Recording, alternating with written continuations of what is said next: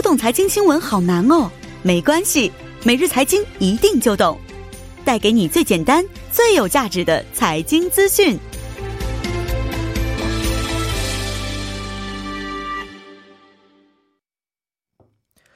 每日财经一听就懂，为您解读经济概念，分享热点经济资讯。那马上有请有请出我们的财经评论员董安莹老师，老师好。你好，主持人。老师好。那今天给我们带来的讯息是关于什么方面的？呃，不知道这个主持人关注没关注？这两天其实财经所有的头条基本上都是关于这个石油价格大跌的。是的，没错。所以呃，实际上出现了史上首次这个。国际原油期货价格跌成了负数，所以今天我们就来一起来关注一下哈。嗯，我看我的朋友圈呢，大家都说是活久见啊，对的，真是活久见，都见过了啊。没想到这个原油价格能跌成负数的情况是第一次看得到啊。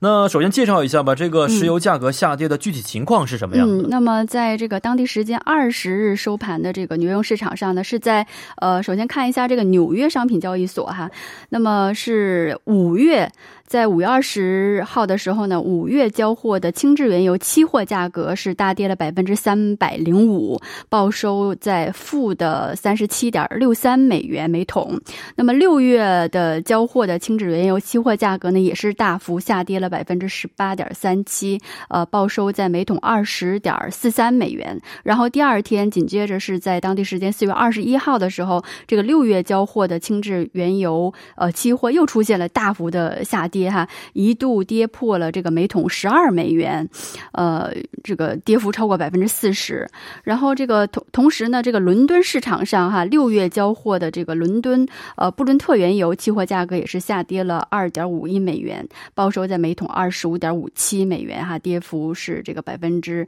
呃八点九四，是这样一个情况。嗯，是啊，呃，刚才老师也介绍过，说这个原油啊，现在是跌成了负的一个这个数字啊，负的我们一般知道是。可能就是完全是零以下了啊，那这个时候代表着这个石油已经是一文不值了吗？呃，不是的，因为这个是石油期货价格，嗯，跌成了这个负数，它和这个期货价格和现货价格是完全不同的两个概念，所以其实这个期货价格跌成负数其实并不奇怪哈，因为这个这个石油期货呢，它是以远期的这个石油价格为呃标的的物品的这个期货，那么石油期货价格跌成。负数呢，就意味着呃，卖家怕这个原油砸在自己手上，然后宁愿去贴钱哈，去买这个，去去找这个卖家买家来接手。哦，所以它这个负的油价并不意味着原油本身是没有价值的，那只不过就是这个原油的运输成本或者是存储成本已经超过这个石油的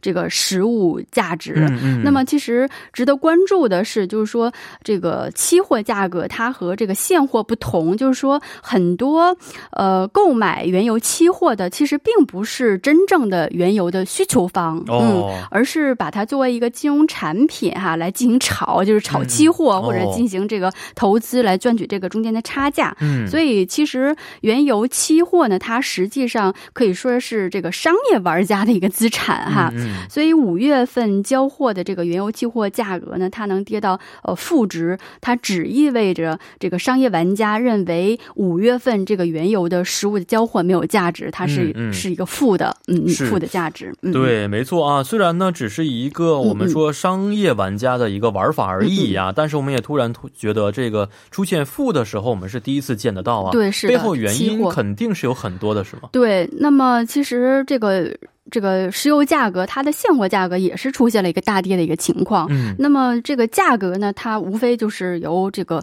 供需方和需求方来决定的。嗯，那目前这个石油价格出现大跌呢，呃，还是主要是。这还是由供求方面来影响的，就是供大于求的现象。因为受到疫情的影响呢，不少地区对于原油以及这个下游的产品的需求在出现这个呃断崖式的一个下降，而且封锁的这个措施呢，又增加了这个这个石油的运输成本哈。那么我们之前其实也在节目当中提到过，就是 IMF 国国际货币基金组织，它在这个世界经济呃展望报告中就是提。提出二零二零年，他的这个呃，他把这个经济衰退称为这个大封锁哈，然后说这个今年的这个整全球一个经济的衰退程度可能要远远超过零八年，就是国际危机呃当时引发的一个经济下滑，也是这个大萧条以来最糟糕的这个全球经济的一个倒退。那么这个经济倒退就意味着什么呢？意味着生产的一个减速。嗯嗯，所以呃就是对原油的这个需求会出现大幅的一个缩减。嗯嗯哦，那么这。这个呃，这个目前呃，国际能源机构这个 IEA 呢，在呃月报中就这个呃大幅的下调了今年就是全球原油的一个需求的预期哈。呃，那么这个预计呢，呃，这个较这个前一年这个降幅就是需求的降幅可能会达到呃每日。减少九百三十万桶这个需求，嗯，所以而且我们看到，其实，在上周哈四月中旬的时候，嗯，这个石油输呃输出国组织 OPEC 也与这个俄罗斯一些这个非 OPEC 的这个产油国达成了一个史上最大规模的一个减产协议，嗯，那就是说，呃，现在就是我们要集体的要减产，就即使是这样达成了协议，但是目前这个需求是出现一个断崖式的一个下下降，所以。这个减产协议目前看来也是无助于缓解这个原油的一个这个供应过剩的一个这个情况。嗯，是，呃，其实这个油价呀，总是会影响到整个世界的经济啊。那么现在这个石油价格大跌，是不是其实给炼油行业也带来非常大的影响？对。目前这个整个的石油的产业链经这个都面临着很大的经营压力。嗯，其实我们按常规的思路来想，其实这个原油价格走低呀，是不是这个会成本会下降了？石油是这个炼油产业会不会更好过一点？其实不是这样的，因为这个原油价格它和这个石油制成品之间价格的关系，它不是一个线性的传导。嗯，就是因为从这个原油到这个石油制品需要很多环节，然后它需要上下游产业。链的一个配合，嗯，所以虽然目前是原油价格降低了，但是运输的成本非常大，贵这个很高，然后同类产品的供应增加，所以市场对于石化产品的需求在减少，所以对于这个石化这个企业的生产成本和竞争压力都很大，所以整个这个石油产业链的这个经营压力都是在增大的这样一个情况，所以呃，其实，在低油价的时代，哈，这个石化企业不是日子更好过了，而是更难过了，是这样的。前后其实都有一些影响在里边。对对对对，是。那韩国也是一个用油大国啊，那韩国现在情况怎么样呢？就是韩国，我们看到这是目前呃炼油企业也是陷入了这个危机经营上的。今天呢，韩国四大炼油。这个企业的代表哈会见了呃产业通商资源部部长哈，要求政府给予一些支援。嗯，那么我们知道这韩国四大的炼油企业包括 SK 能源、GS Cartex 和现代 Oil Bank，还有这个 S Oil 哈。嗯那么目前政府也是给出了一些这个支援方案哈，包括